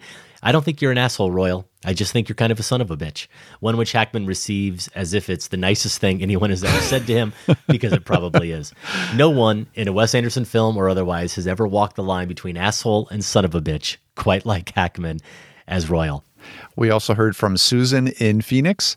Susan from Phoenix here, here being the heat oven of the United States for the next four months. I have to vote Mr. Hackman. Tenenbaums pissed me off with the Beagle situation, and after that, I swore off Wes and all of his films to come. But my former student, a Film Columbia MFA person, now stuck in a writer's strike, insisted I watch it again. So, as the theater mentor I claim to be, I watched it, knowing I could leave during said dog incident. What struck me was the absolutely ridiculous, vulnerable ethos, pathos, whatever ride of Gene Hackman's performance. I saw my own father. I saw lost men I had known. I found hope in forgiveness. And, I have to admit, it would, of course, have to be a Wes film which would force me to do more than just vote, but vote and explain myself. Dang it, he must have something going on. Indeed, he does. Still my favorite Wes Anderson film, and all of those layers that Susan talks about are a big reason why. Sean Means says, As much as I enjoy the poll's choices, especially Fiennes and Grand Budapest, I have to go with the beautiful paired performance. This is really off the beaten path, I think, Josh, by the preteen romantics played by Jared Gilman and Kara Hayward Hmm. in Moonrise Kingdom, who seem natural in the hyper whimsical setting of the Wesiverse. Well, hey, that's what the other category is for. We also heard from Stevie Blue. I was about to say my man Rafe. His performance in Grand Budapest is so precise and assured. But then, George Clooney's effortlessly iconic vocal performance in Fantastic Mr. Fox sprang to mind. I just had to vote other. Is Stevie Blue like your pseudonym or something, Josh? Could be. Could be. Andy Bucati says if forced to pick one of the four, it's Fiennes easily. But the correct answer is other and is the ensemble of Moonrise Kingdom, or French Dispatch, or Grand Budapest, or Tenenbaums. Wes Anderson, more than any other director, is about the power of the ensemble and what the members of that ensemble can create together. Hashtag, Andy writes, deeply flawed. yes, of course it is deeply flawed, but Andy's great feedback there does tell me that that's just another Wes Anderson poll question we get to use for his next film, Best Mm, Anderson Best Ensemble. Ensemble. If we haven't done it already, which is possible we have. Ooh, that one would be tough as well. Yeah. Well, here's a question for you, Josh. Can we imagine Harrison Ford in a Wes Anderson movie? Oh, wow. I I say yes, absolutely. Yeah, your instinct is no because you've just never really seen gruff. him in that register. I think the gruffness Yeah. would work. Like the gruffness, that's what, yes. Exactly. Um, but he would definitely have a different sort of delivery than we're mostly used to. I'd love to see it. Our new poll question concerns Mr. Ford and looks ahead to another film like Anderson's Asteroid City that premiered at Cannes, though maybe didn't get quite so much acclaim. That's Indiana Jones and the Dial of Destiny. It comes to theaters on June 30th. So we have a simple choice for you. We like to think. We're asking, what is your favorite Harrison Ford performance? Sam here, not even going with other. This is the deeply flawed hashtag portion of this. You can't write in Deckard nope. or anybody else. Nope. It is simply Han Solo or Indiana Jones. Josh, your vote went where? I'm going to delay my vote, and because this is why. Is that this, allowed? This is another factor for listeners to consider. Maybe it won't matter at all, but it might depend for me on how Indy goes out. I know how Han goes out. Hmm. I've seen that.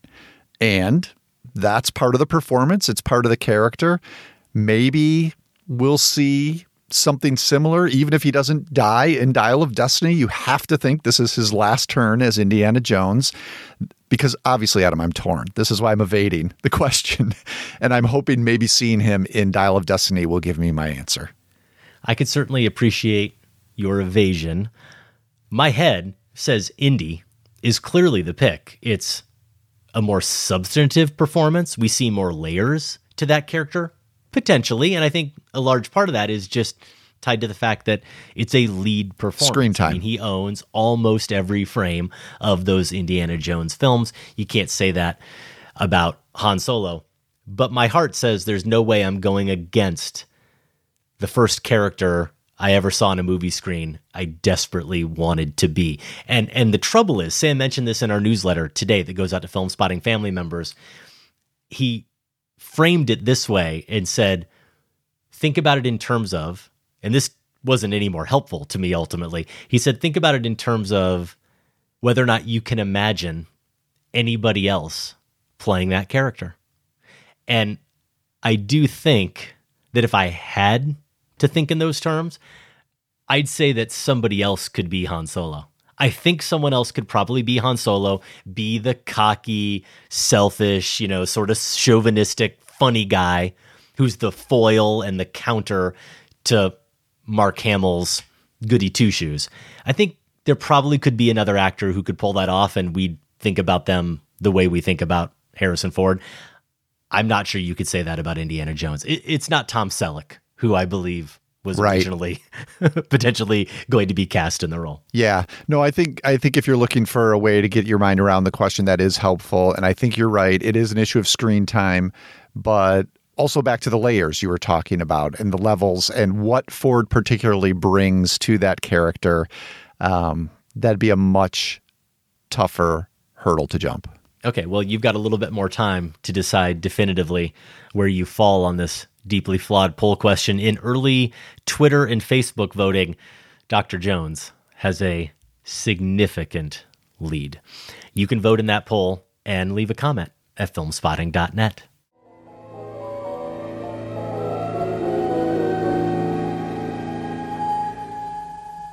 Two hundred feet down, they enter the world of rapture, where compressed air steals a man's reason and the call takes on nightmare shapes. We get back into the top five characters who shaped us with that clip from Jacques Cousteau's The Silent World from 1956. So, one of the things I just gobbled up as a little kid nature documentaries. I can vividly remember the TV show Wild Kingdom. I, I always think of it as Mutual of Mutual Omaha's Omaha. Wild Kingdom, right? Of course. that was the sponsor. I think this would have been the 80s probably. Uh, that was a staple for me. But then there were the documentaries of Jacques Cousteau, the, the French oceanographer, filmmaker, author, and explorer. I watched as many as came my way. I'm thinking this had to be, you know, PBS, Channel 11 here in Chicago. And somewhere along the way, I did get to see 1956's The Silent World. This is an underwater canvas of life beneath the surface in Mediterranean Sea, Persian Gulf, Red Sea. They go to the Indian Ocean. Uh, it's incredible. It's directed by Cousteau and also Louis Malle of My Dinner with Andre. So I don't know. Maybe this shaped me in terms of pushing me towards snobby cinephilia as well. I don't know. Whatever the case, I, I do think it explains a few things, a few clear things. Firstly, why I think The Life Aquatic with Steve Zissou is a top five Wes Anderson. And secondly, why I'm taking that trip later this week. We leave with my high school daughter to uh, help researchers monitor species from a riverboat in the Amazon. Pretty sure Cousteau's Amazon series that did come out in the 80s when I was a kid. I think that was crucial in forming this lifelong dream. So, yeah, these are some very, very practical ways that uh, Jacques Cousteau did shape me with his work. Quite the adventurer. We'll see if I survive. We'll see how it goes. so I went a little out of order there and uh, jumped ahead of our guest. Aisha Harris, what do you have at number two? Okay, so I, I just like during this conversation, I realized that three of my picks are sort of intertwined together. So I've already mentioned Harry Burns and I've mentioned Esther Blodgett, and now my second uh, number two pick is Nola Darling from She's Gotta Have It, and um, this movie probably more than anything sort of informed um, my sense of self in terms of uh, my sexuality and how I wanted to approach dating, and uh, also just like wanting to aspire to have my own beautiful open brownstone in Brooklyn. Uh, never, never made that happen. I was going to say, did you achieve that? I mean, I did live in a in a brownstone in Brooklyn, but it w- was not nearly as large as that. As that- spacious, It, yeah. it was not a loft. It was definitely not a loft. It, it was like maybe six hundred square feet. Uh, but Nola Darling, to me, like her character and the way she uh, carries herself. For those of you who haven't seen it, she plays, you know, a twenty-something-year-old woman living in Fort Greene in the mid '80s. It's Spike Lee's feature debut, and um, she is openly dating three different men. Uh, there is Mars, who is played by Lee himself. He's basically this like perpetually unemployed sneakerhead. He's very immature. Um, you also have Greer, who's this vain supermodel, and Jamie, who's this like insecure romantic, and the three of them actually there's a there's a really fantastic and weird dinner scene where they all have Thanksgiving dinner together and the guys are vying for attention and trying to figure out who's going to get to stay the night with her. And you know, high school college me seeing that scene and being like, "Wow, this woman has these men whipped." and that's what I want. Uh Before we enjoy this meal, I'd like to know whose brilliant idea this was. Who invited you? And who invited you? I invited all you fools. You were gonna meet sooner or later, so why let it be an accident? I would love to to be able to just like have my pick and not care about any of these men. And she just like radiates this coolness and this aloofness that I realize now is like not again in the similar vein of Harry Burns. It's like it's not necessarily something to aspire to, although she's always very honest and open with them about like I'm not really interested in a relationship.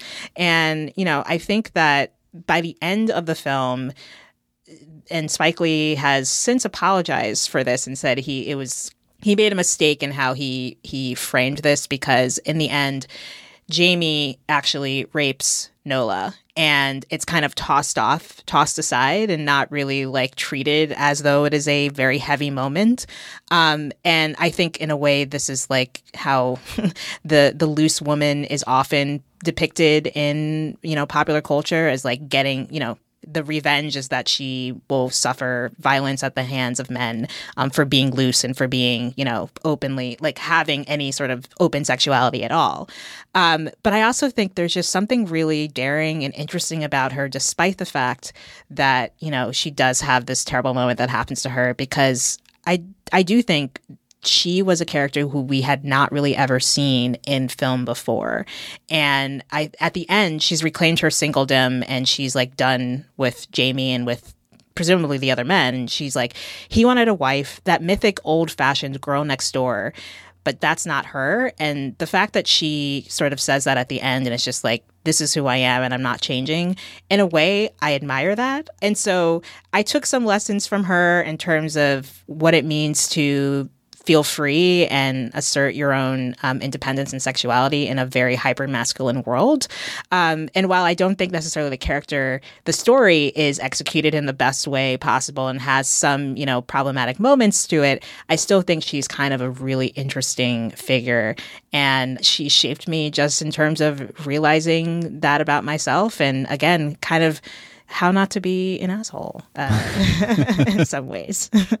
this movie came out in 1986. You definitely did not see it then, Aisha. No. Uh, when when did you see? How old were you when you saw this film? I'm pretty sure it was either high school or college the first time I saw it. I can't remember exactly when, but I was definitely on my sort of early Spike Lee kick. I'd already seen Do the Right Thing, and I think that was the second one that I saw. Okay. Um, so yeah, yeah, definitely like high school, college. Um, yeah, peak raging hormones, you know.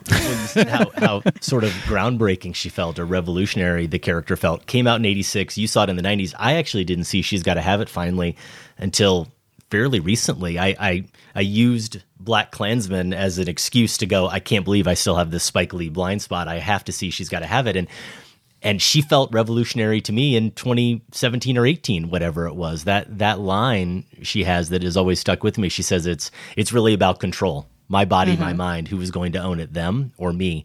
I'm not a one man woman, she says, bottom line. And and that that sense of control and the fact that she takes it from those men surely is what drives Jamie to try to reclaim it in that in that terrible act. Yeah, I think this is one of those Spike Lee movies that still seems incredibly fresh and direct and troubling in some good ways and some not so good ways, as you alluded to, Aisha. And I was thrilled to see that you were going to be tackling it in, in the book. It's like, okay, this is one of the people I really want to dig into this movie. And I think it's a good example, what we were saying at the top, where you come at it from that personal angle, bring in the context of how it's considered now, even by Spike Lee himself and kind of give us that whole nuanced perspective. Uh, where, where are you at you know now on it just in terms of his filmography is is it something you've it's kind of settled for you now do you feel like you've you've wrapped your head around it or do you feel like you still need a couple more visit, revisits of it oh i think with most Spike Lee movies, I'm I'm just like it's it's an evolution. It's it's because he's not an easy filmmaker. For, no, for various reasons. Um, I think only do the right thing is one where I'm just like you know, I this is a masterpiece, and I stick by that. Um, everything else, I'm kind of like, this this is challenging in certain ways, whether it's his aesthetic choices that he's chosen or um, uh, narrative choices. Um, I think that's what makes him one of our greatest filmmakers is the fact that he is a challenge to yeah. wrap your head around. Totally. Well, my number two character who shaped me we're going to move out of my childhood and, and early teens to my later teens when I finally caught up with this 1984 film. It's the only one on my list I think someone could really argue is maybe negative or that it had a negative impact on me uh, in some way. And that's, I suppose, in the way I'm going to frame it. I'm talking about my patron saint, my champion who speaks for me and all the other mediocrities in the world, Antonio Salieri from Amadeus. Mozart's rival from the Milos Forman film. I talked about this, Josh, a little bit when we did our our Amadeus Sacred Cow as part of our Eight from eighty four series. I, I saw this at a point in my life when I, I still had this idea that that maybe I could be an artist myself. I, I could be a great musician. I, I had ambitions to be a great filmmaker someday and was embarking on that or, saw myself as as really diving into that further. And I, I don't know if you know this about me, Josh, but I'm a little bit competitive about I about could see that. things. And and academically, even athletically, as a younger kid, musically, things early on came very easy for me. And so I always sort of had this expectation that, of course, I'm going to be great at anything I put myself to. And as we've established from my other picks, greatness is something, for whatever reason, I was actually really concerned about. So I'm, I'm playing bass in high school and, and with my band in college where we wrote our own stuff. And, and I knew I was a competent bass player. Could probably say I was, I was highly competent even, which is what made it even more crushing when I inevitably realized that competent is all I probably will ever be. And what what helped me to that re- realization was was seeing Mozart and seeing Salieri. He's looking, he's he's hearing Mozart's music for the first time, and then later when when Mozart's wife brings some of his original compositions, and he sees them. Astounding. It was actually, it was beyond belief. These were first and only drafts of music. But they showed no corrections of any kind. Not one. He had simply written down music already finished in his head. Page after page of it, as if he were just taking dictation. and that response that that at once sort of rapturous and then just hate-filled response he has looking at it right? He says he says this was a music i'd never heard filled with such longing such unfulfillable longing. It had me trembling. It seemed to me that i was hearing the voice of god and he adds that all all I wanted was to sing to God. This is then what he's telling the priest later as an older man. He gave me that longing and then made me mute. Why? Tell me that. If he didn't want me to praise him with music, why implant the desire like a lust in my body and then deny me the talent? So when I when I saw other bass players who were younger than me, but their hands seemed like they were touched by God. and, and and I had a gut instinct to be as angry as Salieri. You know, I think because of this movie, the fact is, I didn't feel that anger because I'd already come to terms to some extent with my mediocrity, or at best, my my goodness. I had I had accepted it, and I was able to kind of move on and think about where I wanted to focus my energy, and not you know focus my energy on trying to kill my rivals. Fortunately, that that that didn't happen. So you know, again, this this one could maybe be seen as a little bit of a sad one or depressing one, and I'll I'll fully acknowledge that we're we're talking about Mozart for crying out loud. He was comparing himself to Mozart. I don't think anyone aspiring to do anything should think, well, if I can't be Mozart, or if I can't be the Mozart of whatever it is I do of my field, then I should just give up. But I do think we all deep down have a sense of what we're truly capable of and what we're truly good at and what we're not and a dose of realism can be instructive and can be it can be helpful instead of debilitating or completely dispiriting as it was for Salieri. He's my guy, my patron saint. Unless you know, unless you have a Ferris Bueller complex and you just think everyone else is wrong. I mean, that can Uh-huh. you could ride that for a long time, yeah, I Adam. needed that confidence. I definitely definitely didn't have that when I was 18, 19, Josh. Coming to terms with your own mediocrity is a, a rite of passage that a lot of people don't ever achieve. or Yeah. get to. So consider yourself. Uh, I'm one of the lucky ones. There you yeah, You're lucky. You're very lucky. That's how I see it, Aisha. Thank you for that. That brings us to our number ones, the number one movie character who shaped us. I can't wait to hear your pick, Aisha. Okay, well, this one actually has some relevance this summer. Uh, it's a familiar character, I'm sure, and it's a character who I do write about in the book, and that is Ariel from The Little Mermaid from 1989 not from 2023 uh, for for reasons that may seem obvious because I'm you know not a five year old girl right now. Um, but Ariel, the Little Mermaid, was uh, you know probably one of my absolute earliest memories of a movie. Period. Um, it came out a year or so after I was born, so I don't remember seeing it in theaters, but I do remember having it on VHS, watching that movie to death and listening to the soundtrack many, many times. I still listen to the soundtrack. Who, who am I kidding?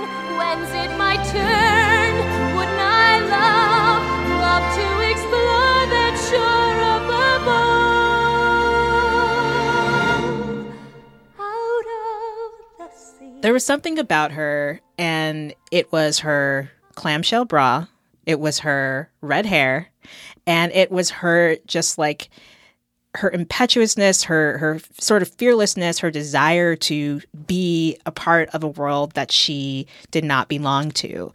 And I was so drawn to that and drawn to especially the way she looked in ways that were not necessarily the most healthy way. Um, I think as a little black girl, seeing all these Disney princesses and most of them, well, none of them looked at like me until Princess and the Frog, and by then I was full grown adult out of college.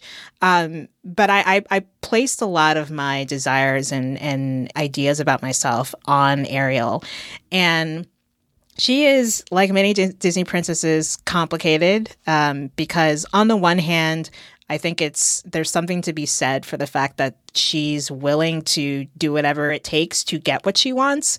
Uh, of course, what she wants is a man, and uh, that's it. There's no other as- aspirations.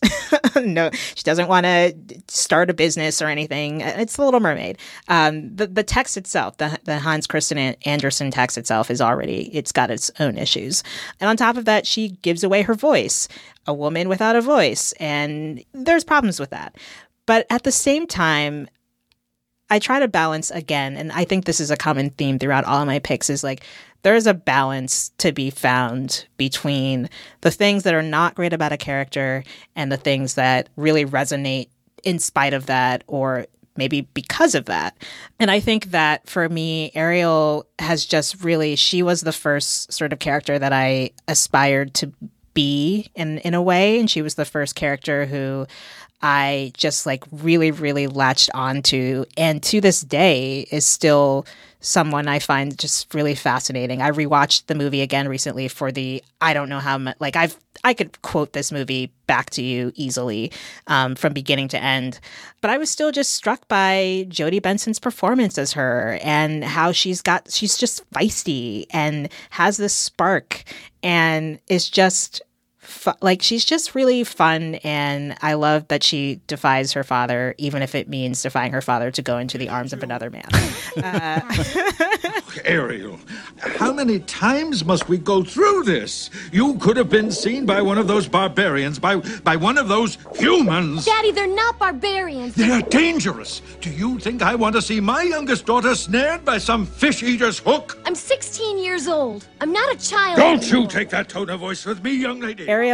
she shaped me as a kid. She's still shaping me. And i i just think she's someone i will always hold close to my heart in many ways. I feel like she's sort of a line of demarcation with the Disney princesses too, in that yes, she's not perfect, but does stand apart from pretty much everyone that Yeah. came before. And maybe that's something that you were, you know, I imagine you were already well steeped in Disney from the classics that you had watched. So yeah, to see her have just a little bit different of, you know, more independence, taking more charge, being the center of the story, I can see that those things would resonate in in integral ways. I don't want to spoil this part of your book, Aisha, but you weren't allowed to have an Ariel doll as a young kid, but all you was wanted to do was think about the Little Mermaid and play the Little Mermaid. So, what was your solution to that? something that only a small child could even imagine, which was uh, I I took some tissue you know, just like a piece of Kleenex or whatever. And she was my doll. Uh, and when it came time for her to uh, lose the fins and gain legs, uh, I just kind of ripped the tissue in half at the bottom, and then she had to. and you played this a lot, so I love the idea that that this this Ariel doll, the tissue was very you know close to you and really meant something, but ultimately, I mean, there were multiple disposable. tissues. Yeah, I was going to Yeah. say you, you went through a lot of versions of this. Yes, yes. Ariel Ariel died many times in this process. Let's just say. yes. I love it, Josh. You're number one. All right. Uh, this one's for you, Aisha, as I know we share a love for all things Muppets. My number one is Kermit the Frog from the Muppet movie. I'm going to say maybe, you know, my aspirational Muppet might be, I don't know, I'd probably have to put more time into this. Maybe Gonzo. Kermit, though, Kermit is um, my true Muppet. Okay. The one that I recognized in myself then and I'll get to what you know how he may be for me as a character. Kermit, of course, the worried, overwhelmed producer, ringleader of a chaotic group of performing weirdos, voiced by Muppets mastermind Jim Henson. I did grow up watching the Muppet TV show and can distinctly remember seeing Kermit try to create a show out of chaos each week. Yes, I thought it was funny, but it was also intensely nerve wracking for me, even as a kid. And this was before I really had any responsibilities. You know, I, I wasn't working as an editor, I wasn't a father. Even as a kid, I did not do well with disorder. And for the record, I still don't, but that is not a reflection on any of my colleagues or anyone I live with. It's just more about my need for control. Well, some colleagues, I mean, any of our family members who have heard our drafts know how you feel about disorder, Josh. That's true. Very good point. There is, however, another aspect to my uh, Kermit identification, and it does have to do with 1979's The Muppet Movie. This is where we learn how the Muppets got together and find out Kermit aspired to a career in show business because he was told that he could make millions of people happy. Later in the film, however, after he has gathered this band of performers on this road trip to Hollywood, it all falls apart. Kermit blames himself. And then he tries to comfort himself in a wonderful little dialogue. I didn't promise anybody anything. What do I know about Hollywood anyway? Just the dreams I got from sitting through too many double features. So why did you leave the swamp in the first place? Because some agent fella said I had talent. Hm. he probably says that to everybody. On the other hand, if you hadn't left the swamp, you'd be feeling pretty miserable anyhow. Yeah. But then it would just be me feeling miserable. Now I got a lady pig, and a bear, and a chicken, a dog, a thing, whatever Gonzo is. He's a little like a turkey. Mm, Yeah, a little like a turkey, but not much. No, I guess not. Anyhow, I brought them all out here into the middle of nowhere. It's all my fault. Now, despite my jerky Ferris Bueller tendencies, I also do have this people pleasing instinct. So I get really anxious in social situations, family gatherings, large friend activities, I don't know, Filmspotting meetups, maybe, Adam, if I sense people aren't happy or feel like they're left out. And then of course I feel guilty about it. Like what what should I have been doing to to rectify that situation? So I think in a couple of ways, Kermit has always been my anxiety buddy.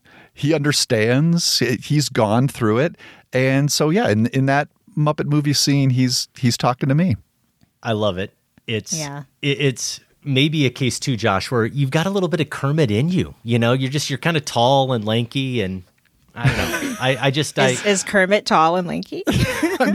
Yeah, I'm gonna say he's like two and a half feet tops, Adam. he's very he's very lanky though. He's And So is yes. Josh. That's what Okay, I'm, we'll go with I'm gonna that. That's the only comparison I could come up with. Okay, my number one character who shaped me won't be a surprise to anybody who's been a longtime listener of the show. And until last week, this movie actually hadn't come up in a while. it's come up a lot over 18 plus years, but it had been a while. And now back to back weeks, I'm going back to the early 80s. I'm going back to Robin Williams. There was a reason why there was a time where I thought he was the greatest actor on the planet. The character is Garp from The World According to Garp. I always considered this movie to be formative without really processing specifically how. I I just thought maybe it somehow explained my neuroses because the the movie is dealing with a lot of big topics that I was not ready to consider when I saw it at age six, seven, or eight. But it it started to crystallize for me back in 2014 when we were commemorating Robin Williams' career. Josh, we did our top five Robin Williams scenes. Mhm. That scene from Dead Poet Society was on the list. I'm pretty sure this this scene I'm going to talk about in a minute was was my number one. And then I, I rewatched Garp and talked about it on Peter Labuza's podcast, The Cinephiliacs, where you have to pick that kind of one movie that looms large in your your psyche. And I was thinking about it again recently. I gave a talk at my old school at Grinnell College, and I had to really think about for this talk about where my passions came from and how I've translated those passions into professions. And we look at this list and all the things I've been talking about on the most basic level. Garp is a movie about a writer. He, he's someone who we see as a younger man, uh, as a kind of high school kid, is and even before that aspires to be a novelist, and then he he becomes one. So not unlike Eddie and the Cruisers or Dead Poet Society, the the romanticism around art and the creation of art was something that spoke to me again, even at that really young age. But there's one scene in particular that that has always lingered in my mind, and it's this this scene where he's written a short story, and he gives it to his mom, Jenny Fields, who's a nurse, played by Glenn Close. He gives it to her to read.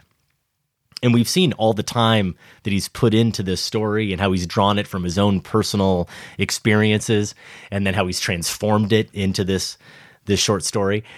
She goes and reads it. He's anxiously waiting for her to emerge and to give him some feedback and she emerges and really has nothing initially to say. He he finally draws it out of her and she she has to confess that she just really doesn't get it. And he has to explain what it means, the significance of the magic gloves. It's very simple. He can do wonders when he's wearing his magic gloves. If his wife is sad, he just touches her with his gloves and she's happy. If his children are crying, he just touches them and they smile. But he can't feel them. He yearns to feel. He can even hold off death with his magic gloves, but he can't feel life. So he takes off the gloves and he dies, but he finally feels life as he's flying into the arms of death. I like that. If that's what it means, I like it. I think my desire, as I trace it back now, I think my desire to to understand and to talk about movies probably goes back to Garp and even this scene, where you know on your best day as a critic, you're doing exactly what Garp does in this scene for his mother. She doesn't get it. She doesn't know if she likes it. And he unlocks the meaning of it for her. He says, This is what it's about. And and she then appreciates it. She still isn't sure she gets it, but she appreciates it. And he opens up an avenue for connection with a piece of art that the the viewer or the reader in this case wasn't able to do on their own. And I, I again, I think that that new understanding it it changes her relationship to the work into something positive. And it seems to me as good an example of what we at least try to do or hope we're doing on on some of those good days here on the show or what any critic is is striving for and I never would have I never would have imagined that this movie was the catalyst for me sitting here talking about film or engaging in film criticism someday but I really do think it it goes back to magical scenes like this one with the magic gloves. I think you're. This is just a two week campaign, Adam, for you to get me to finally watch Garp. I I, Yeah. I did my best. I watched. You know, I watched all that jazz after you'd been going on and on about it for years. Mm-hmm. Glad I did. movie. So Another- now, another artist movie, yeah, striving yeah, for greatness, self-destructive. So now I've just I do have to do it. I'm going to have to get to Garp. Yeah, I'm always I, I'm terrified that that you know you'll do that and then you'll hate it and then I'll just have to pretend like you didn't watch it and we won't ever talk about it because it will destroy me too much. And you know, I don't know anyone. I don't know anyone who feels the way I do about the world according to Garp. So I don't really expect people to watch it and be like, "Yes, Adam, that's a five-star film." It, it no one put it on their sight and sound list. Okay? And and maybe someday I'll get asked and I'll put it on my sight and sound list Then it'll happen. And then it will happen. But you know what? It's it's my film, and that is why it's at number one. I love it.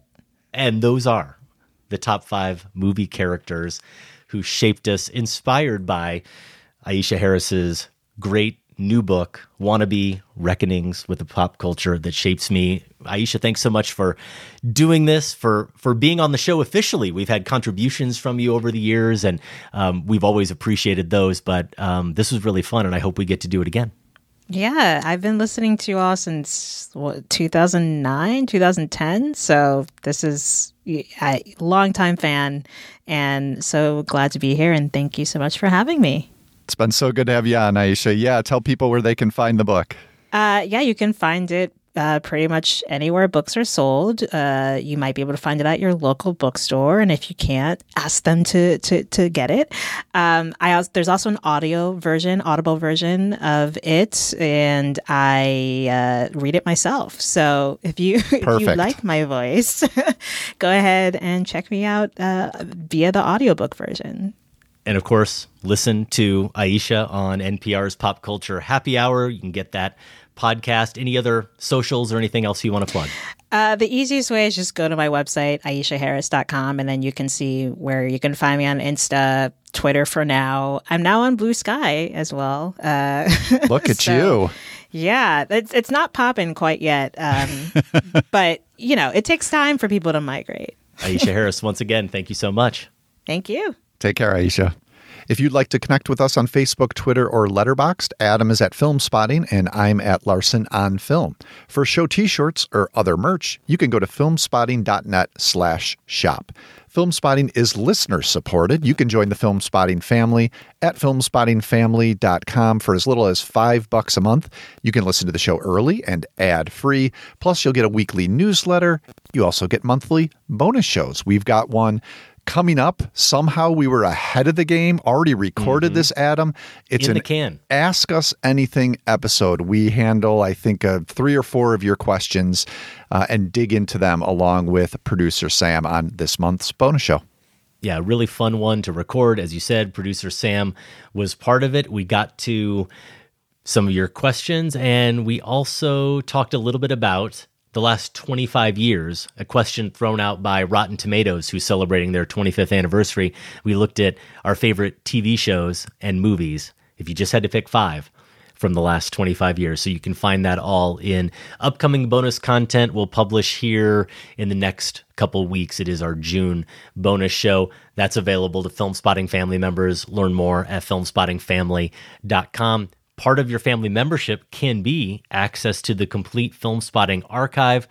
If you look, Josh, a lot of references to movies that came up on this show. Episode 796 is when we did that 8 from 84 Sacred Cow review of Amadeus. And that's a movie that's shown up on top 10 lists going back to 2005 and going back to Sam putting Amadeus on some of his lists. Also making top five lists over the years. Yeah, I've talked about the right stuff before. Ferris Bueller's Day Off has come up actually 11 times on top five lists, including top five coolest characters, or if I could be one character in the history of film. That was Sam on episode 129, I believe. World According to Garp has come up a bunch. Dead Poet Society. We did do a Sacred Cow review of that following Robin Williams' death on episode 502. Once again, filmspottingfamily.com is where you can get all the info you need about becoming part of the Filmspotting family. Out in wide release this week, you've got The Blackening. The tagline is We Can't All Die First. A group of black friends reunite for a Juneteenth weekend only to find themselves trapped in a cabin with a twisted killer. You can also see The Flash and Pixar's Elemental, which, Josh, feel like you're, what, safe to say, a little lukewarm on. A little lukewarm, mildly recommending, probably best for Pixar diehards. Next week, again, should be two really good discussions about two of the more acclaimed films so far this year Past Lives from Celine Song, and then Asteroid City, at least in terms of its can buzz, Josh, and our appreciation for Anderson's work, one we're eager to dive into. Filmspotting is produced by Golden Joe Deso and Sam Van Hallgren. Without Sam and Golden Joe, this show wouldn't go. Our production assistants are Betty Levendero and Veronica Phillips. And special thanks to everyone at WBEZ Chicago. More information is available at WBEZ.org. For Filmspotting, I'm Josh Larsen. And I'm Adam Kempenaar. Thanks for listening. This conversation can serve no purpose anymore. Goodbye.